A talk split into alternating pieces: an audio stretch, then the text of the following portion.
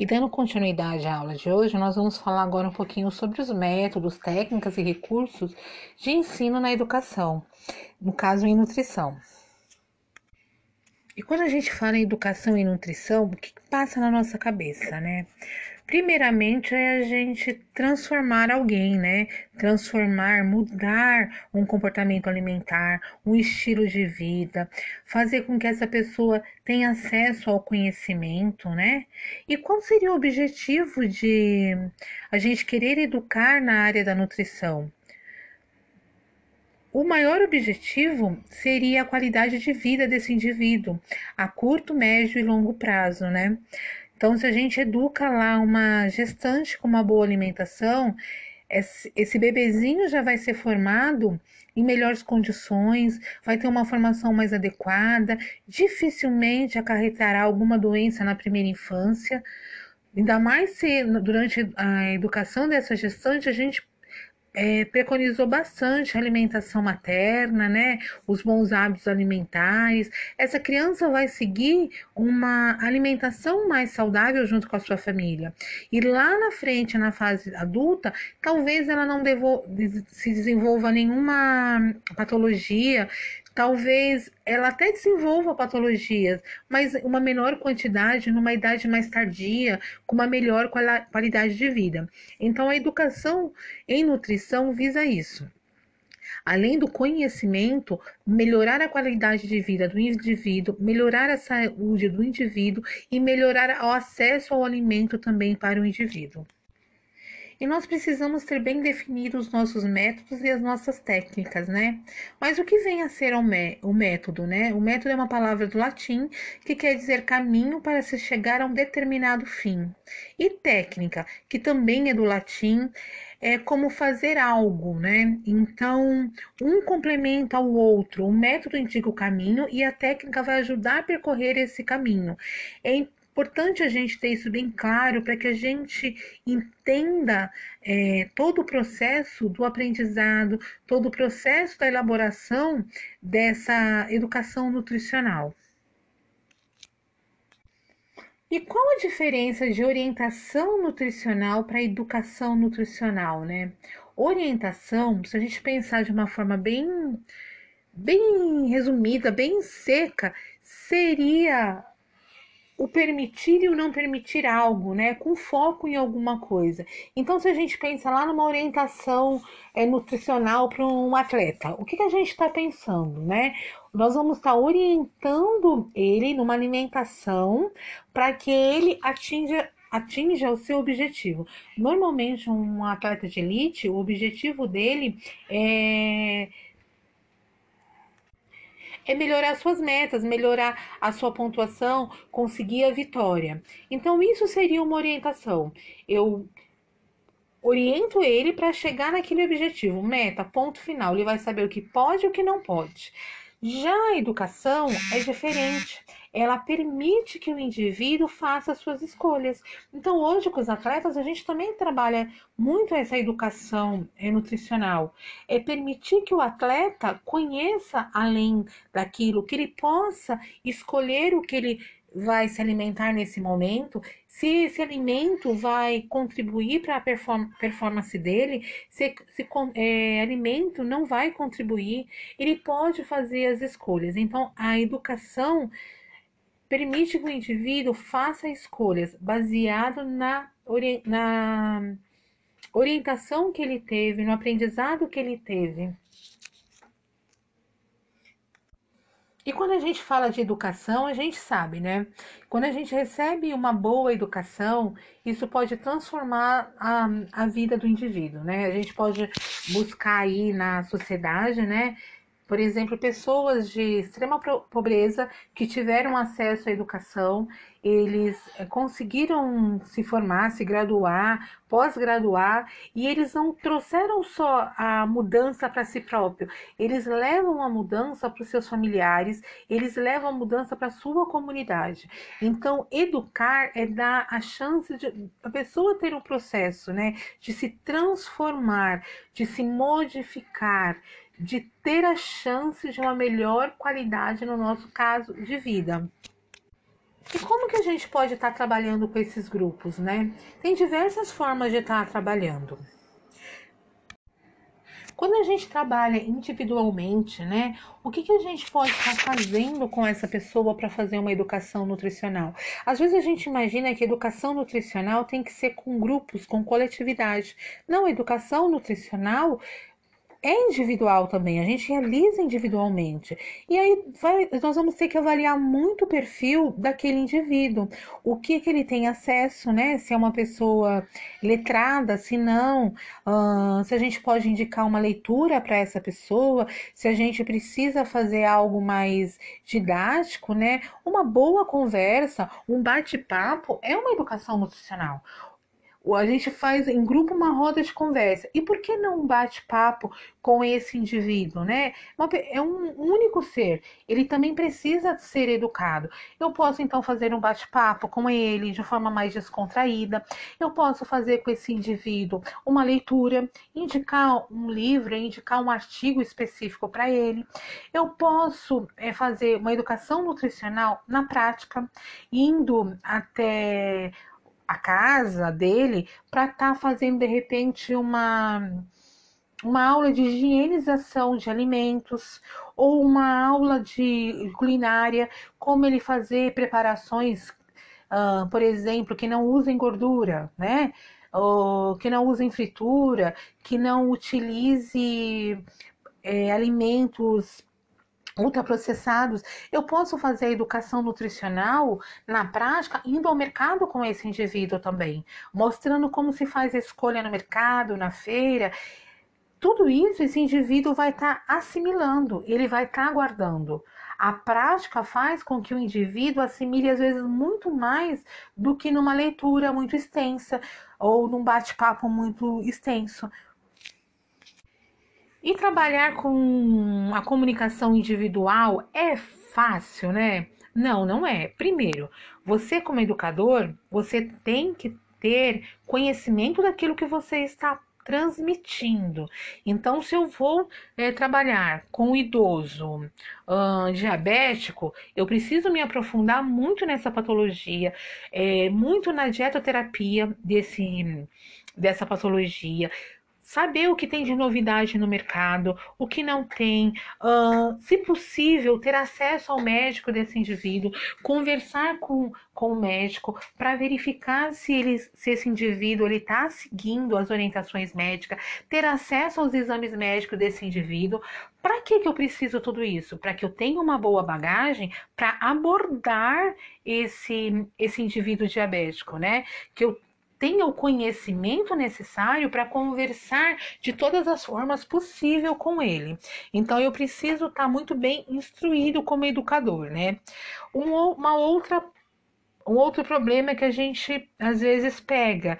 Esse indivíduo, ele está envolvido no processo? É isso que ele quer realmente? Ou ele está ali porque ele está obrigado? Alguém obrigou ele a estar ali naquela aula, né, naquele bate-papo de educação nutricional sobre diabetes. Eu preciso do comprometimento dele.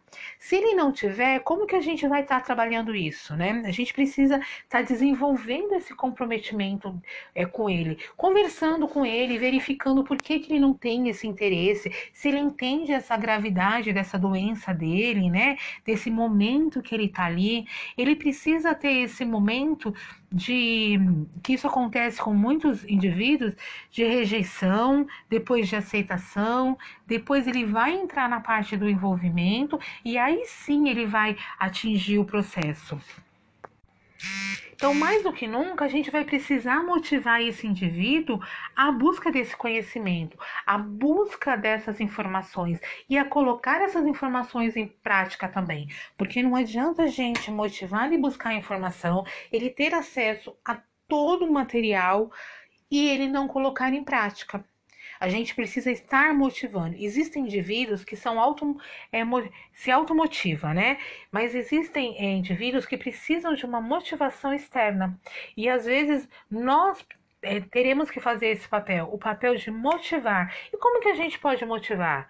É motivar, é motivá-lo de uma forma constante, né? Através de, um, de uma mensagem, de um link, perguntar como é que ele tá, se ele se ele leu determinado assunto, se ele colocou em prática determinada receita, se ele hoje fez o uso da insulina, como que ele se sentiu, a gente pode estar tá motivando ele para que ele veja que ele é importante. Às vezes o indivíduo precisa é se sentir importante.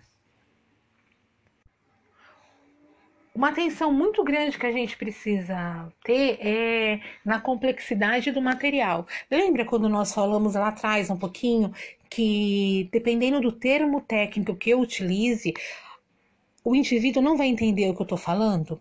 Se é um idoso diabético uh, sem muitas instruções, eu não posso utilizar um, um linguajar técnico o tempo inteiro com ele. Eu posso até utilizar algumas palavras técnicas, mas explicar essas palavras. Eu tenho que adequar o material para esse indivíduo. Isso não quer dizer que eu não possa, de repente, fazer é, um, fazer um material diferenciado para cada indivíduo que eu atendo, mesmo sendo sobre o assunto. Eu tenho que pensar sempre em técnicas diferenciadas. Não esqueça que o, o nosso objetivo ali é conseguir que essa pessoa coloque em prática tudo aquilo que a gente ensinou e que ela leve isso para os seus familiares e que tenha uma melhora de qualidade de vida. Trabalhar em grupo fica mais fácil? Então, não, não fica mais fácil tem tantos desafios quanto trabalhar individualmente. Nós podemos usar técnicas de individual para grupo e vice-versa? Sim, basta a gente estar tá adequando né, aquela, aquele grupo de pessoas. Dá para a gente fazer uma técnica e utilizar tanto individualmente como em grupo. Podemos trabalhar também em grupo uh, com uma dramatização. O que, que a dramatização vai estar tá ajudando, né?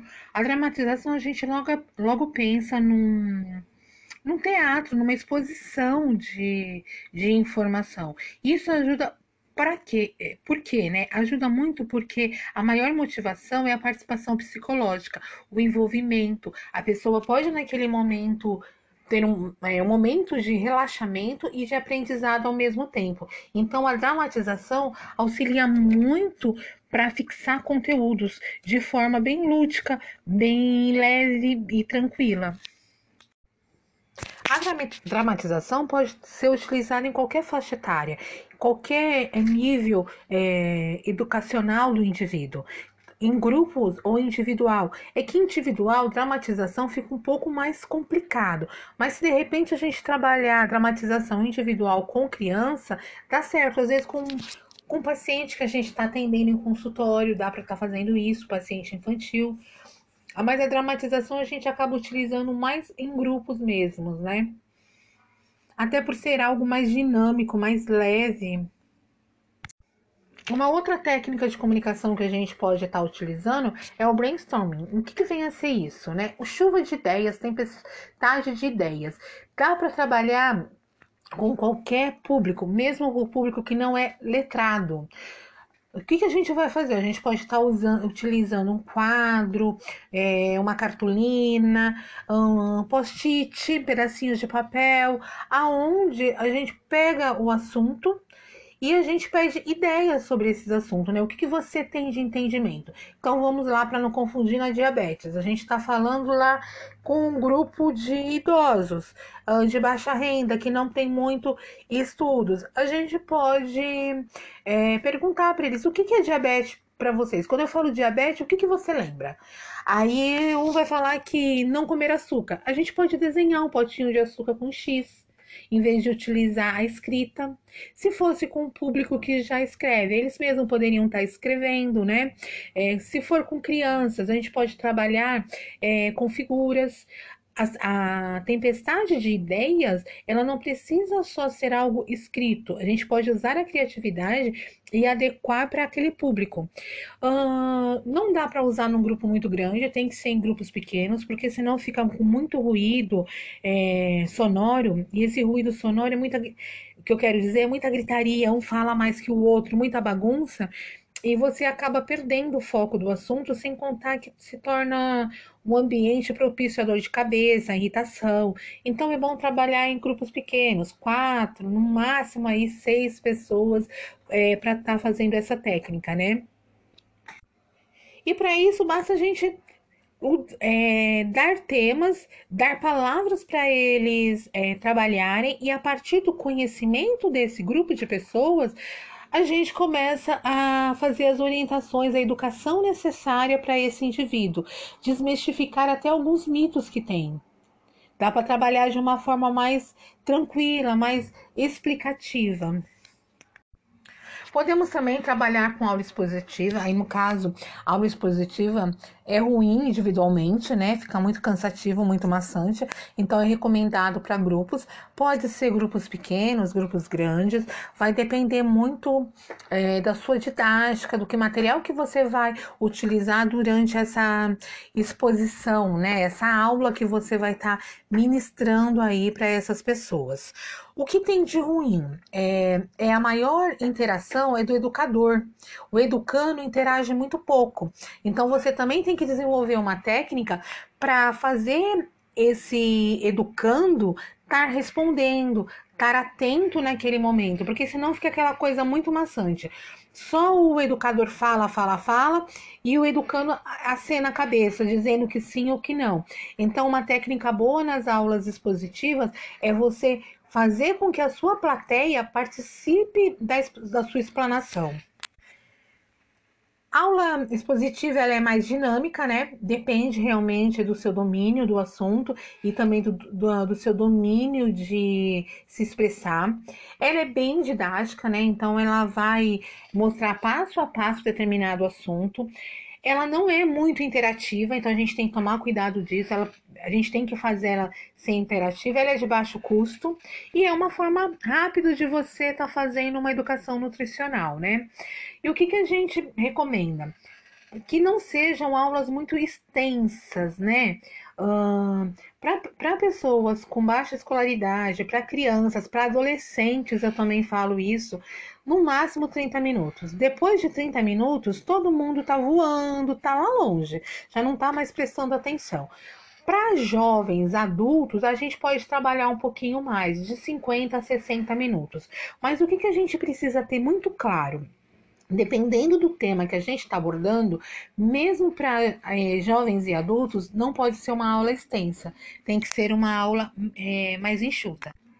Então, mesmo numa aula expositiva, a gente precisa ficar atento ao tema que nós vamos estar abordando, para que não se torne maçante. Temas muito cansativos, a gente tem que reduzir bastante, né? Sintetizar bastante ou dividir em partes. Então, hoje fala uma parte daquele tema, daqui uma semana, dois dias, fala a, continuação, para que as pessoas é, realmente assimilem, assimilem o conteúdo. E muitas vezes a gente vai se perguntar, né? Tem, tem algum método ou técnica que seja melhor para a gente estar tá trabalhando? Não. A melhor forma é a gente adaptar as técnicas ao nosso, ao nosso público-alvo, à nossa população, ao momento que a gente está vivendo. Então, a gente pode pegar várias técnicas e mesclar durante uma, uma explanação, uma aula. Eu posso usar uma parte de uma dar uma aula e de repente colocar uma dramatização, colocar até uma na dramatização uma música que fale sobre aquele assunto, né? Pega uma música hum, dessas que a gente fala música chiclete e transforma naquele assunto para as pessoas gravarem e todo mundo cantar junto. Então, o, a, o melhor método de ensino é aquele que atinge o objetivo. Então você precisa sempre estar avaliando a sua população. A gente também tem que ficar muito atento ao local que a gente escolhe para ministrar essa aula, essa dramatização, né, para fazer essa educação nutricional. Se eu vou é, dar uma, mostrar um vídeo numa, num pátio de uma escola, aonde essa escola fica situada numa avenida, qual a chance desses alunos escutarem esse vídeo?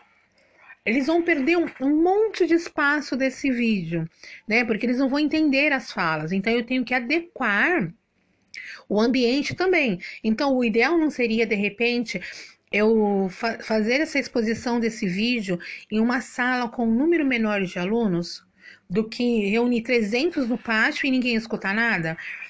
Então eu tenho que ter um ambiente adequado ao desenvolvimento dessa atividade também.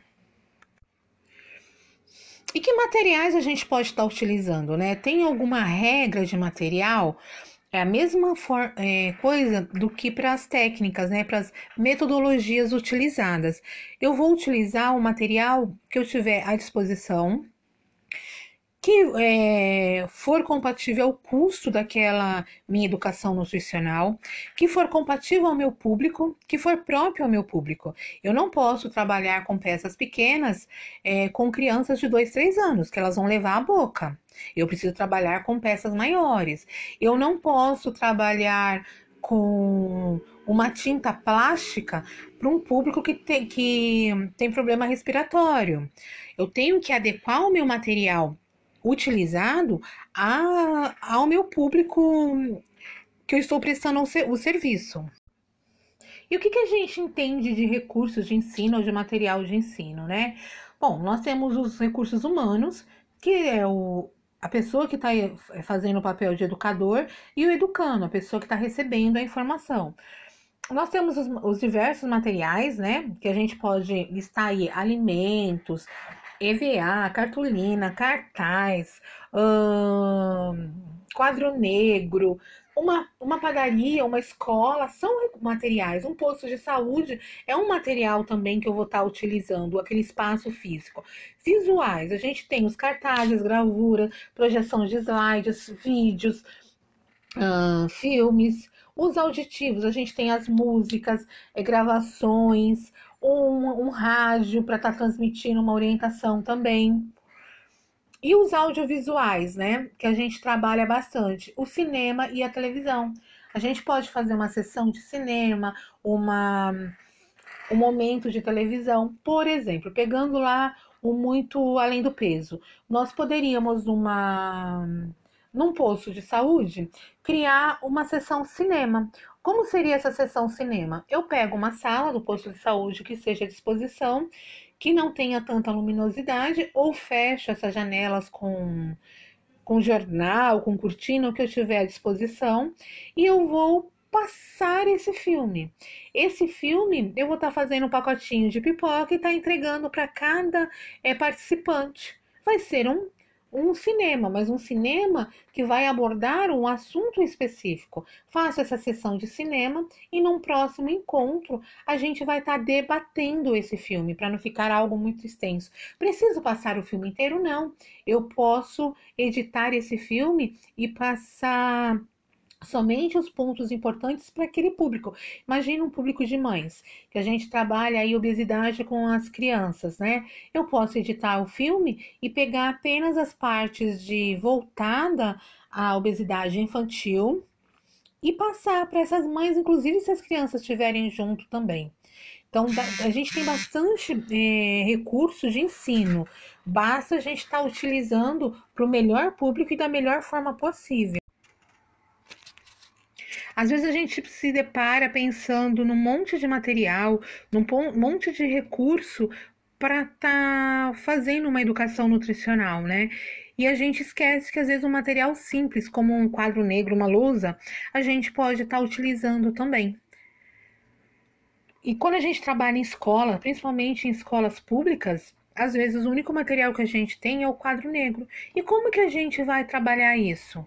A gente pode trabalhar com desenho, a gente pode trabalhar com a escrita mesmo, com os tópicos, dependendo da idade dessas desse público, né, das crianças, adolescentes, jovens, o que a gente tem que se atentar muito quando utiliza o quadro negro ou mesmo a lousa branca é não ficar o tempo inteiro de costa para o aluno, para quem está assistindo essa, essa explanação, essa sua aula.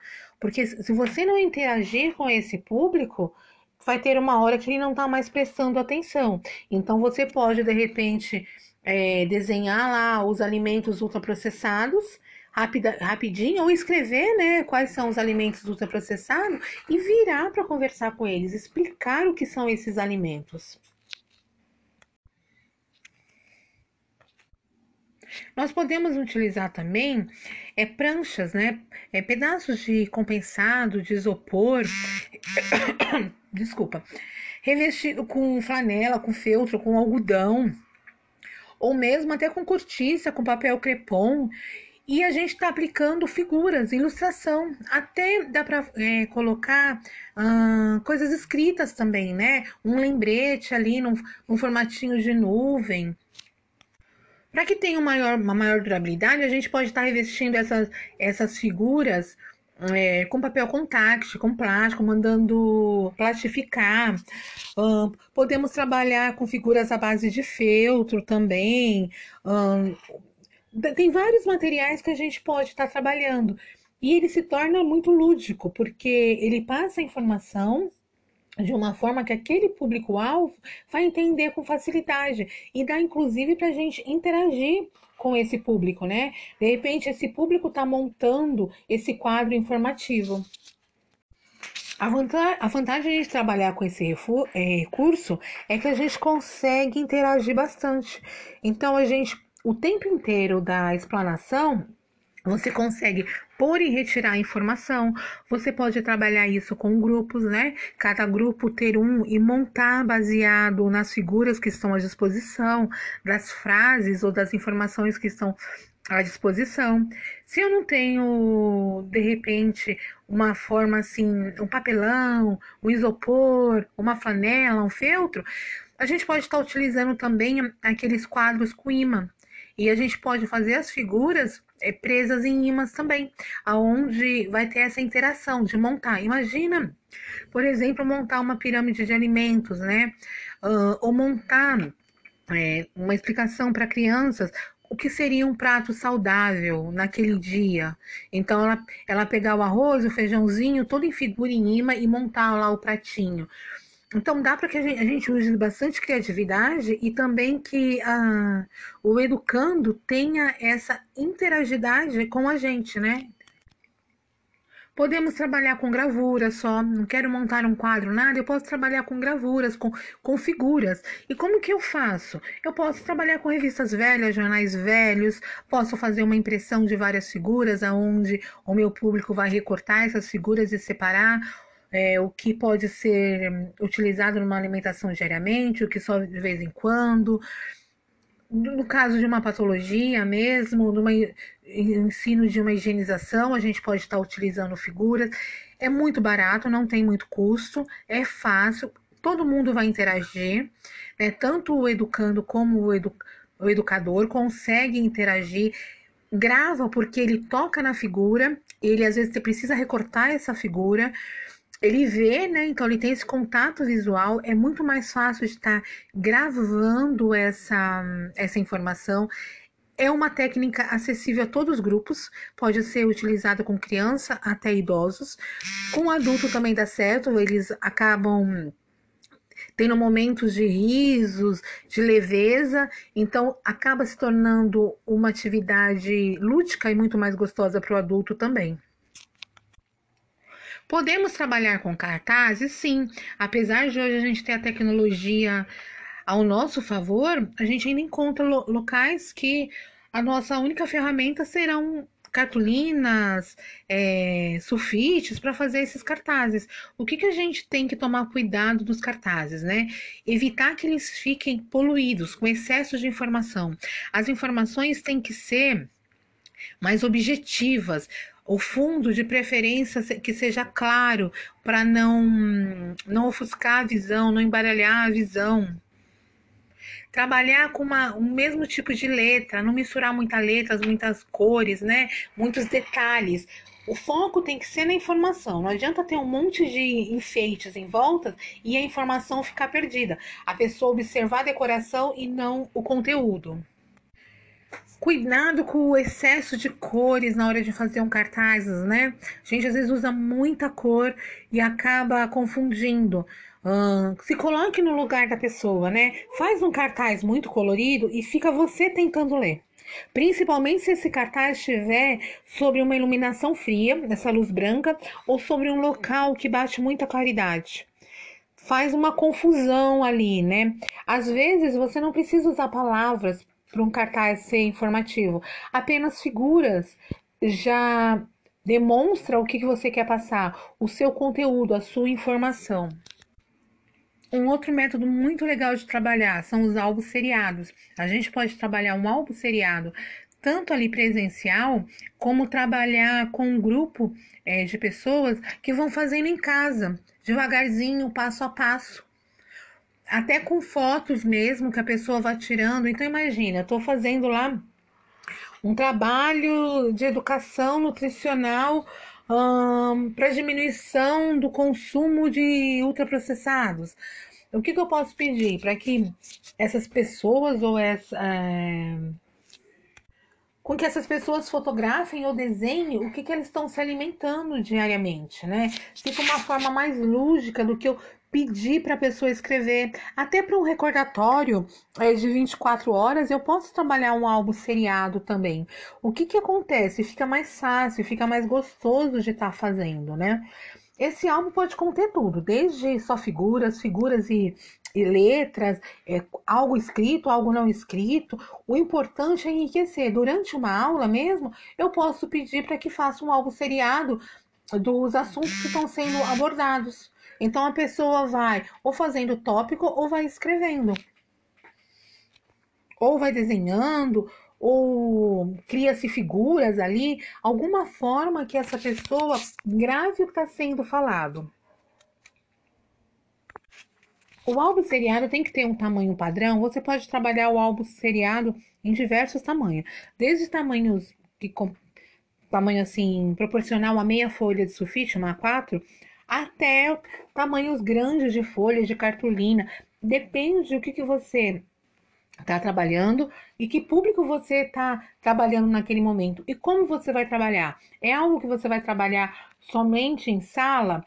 Então você pode trabalhar algo grande para que a sala inteira veja, né, possa tocar. É algo que você vai trabalhar individual? Trabalha menorzinho para que a pessoa possa transportar isso. Podemos trabalhar também com folders, com folhetos, mas tem uma grande é, sacada na hora de a gente utilizar folder e folhetos. O ideal é que a gente entregue é, no final da palestra, no final da, daquele momento didático. Por quê? Senão você está explanando, explicando e a pessoa está mexendo no, no folheto, no folder, né? E não está prestando atenção em nada. Então, o folder e o folheto, ele tem a função de deixar os lembretes importantes. Então, se fosse um caso de higienização de mãos, né? A gente está dando lá uma, uma aula de higienização de mãos. O que, que a gente vai colocar no folheto, né? Figuras mostrando como que é a forma correta de higienizar as mãos e, e vai escrever tópicos. Quando eu devo higienizar minhas mãos? Só, é um lembrete. Todo o restante você trabalhou ali em sala de aula com aquelas pessoas. Você é, deixou de uma forma bem esclarecida e aquilo vai ser um lembrete. A mesma coisa quando a gente faz uma uma palestra, uma educação nutricional voltada aí para o consumo integral dos alimentos. A gente fala meia hora e explica o porquê, a importância das vitaminas. Lá no folder, a gente vai falar só o que é o consumo integral dos alimentos e nós vamos deixar uma receita, é, uma forma de estar tá higienizando esses alimentos para estar tá utilizando cascas, talos e tudo. A gente não vai reescrever o que foi é, conversado em sala de aula. E pensando um pouquinho mais nas crianças, né? Que é um público que a gente trabalha bastante e que a gente fala muito. Se começar lá na infância, quando chegar na adolescência, na fase adulta e na, na velhice, vai ser bem mais tranquilo fazer essa educação nutricional, né? Trabalhar com criança é muito fácil. Precisa gostar, primeiramente, né? É um público que ele cobre um pouco mais de você, tanto no aspecto físico como no aspecto é psicológico, é mais desgastante um pouco, mas tem um retorno muito grande. Então dá para você trabalhar várias coisas com as crianças. Muitos, né, dependendo da faixa etária, a gente vai fazer muita atividade lúdica. Conforme eles vão crescendo, a gente consegue trabalhar outras formas com eles também. Mas o primeiro momento é a parte lúdica mesmo, é a parte do aprendizado, é a parte do, do conhecer, né, do saber diferenciar. Aí logo a gente pensa assim, né? Ah, mas a diretora da escola me contratou para brincar com as crianças, né? Porque dá sempre essa impressão que quando a gente trabalha com criança, a gente está brincando. Uh, o brincar também é o ensinar, é o aprender, né? É o, o fornecer conhecimento e o buscar o conhecimento, ter aquisição desse conhecimento. Então, mesmo numa brincadeira com a criança, né, que é uma, é uma brincadeira muito bem pensada, muito bem estruturada, então é diferente de você, por exemplo, jogar bola. Quando a gente vai fazer uma atividade lúdica com a criança, a gente pensa o passo a passo, como que a gente vai falar, o cuidado que a gente tem que ter, materiais que nós vamos utilizar, se, se é tóxico ou não é, se vai fazer mal para essa criança ou não, se pode machucar ou não essa criança, se a criança vai se interessar, porque não adianta a gente pensar num processo todinho, a criança olhar e falar assim, não vou fazer porque achei isso chato. Então, é uma brincadeira muito bem pensada. Então, envolve muito tempo, envolve muita preocupação para estar tá, formando esse novo conhecimento nessa criança, ou estar tá quebrando também esse conhecimento. E com criança a gente pode trabalhar tudo, né? Desde uma contação de história, incluindo os alimentos. Então agora é Páscoa, né? Olha uma coisa legal para se trabalhar em escola nessa época. A gente pode, durante uma contação de história uh, tradicional da Páscoa, a gente pode colocar os alimentos e fazer essa interação lúdica, né? Do, do ovo, do ovo de chocolate, da cenoura, da atividade física. A gente pode utilizar uma história infantil, um conto, para estar tá trabalhando toda essa alimentação. É saudável para essa criança, o conhecimento dos alimentos também, né? A gente pode trabalhar lá na semana da Páscoa a cenoura em diversas formas. A cenoura inteira para crianças conhecerem, a, a cenoura crua para eles experimentarem, a cenoura cozida, a cenoura em forma de bolo, a cenoura em forma de, de bolinho junto com a rama, a rama em forma de verdura refogada.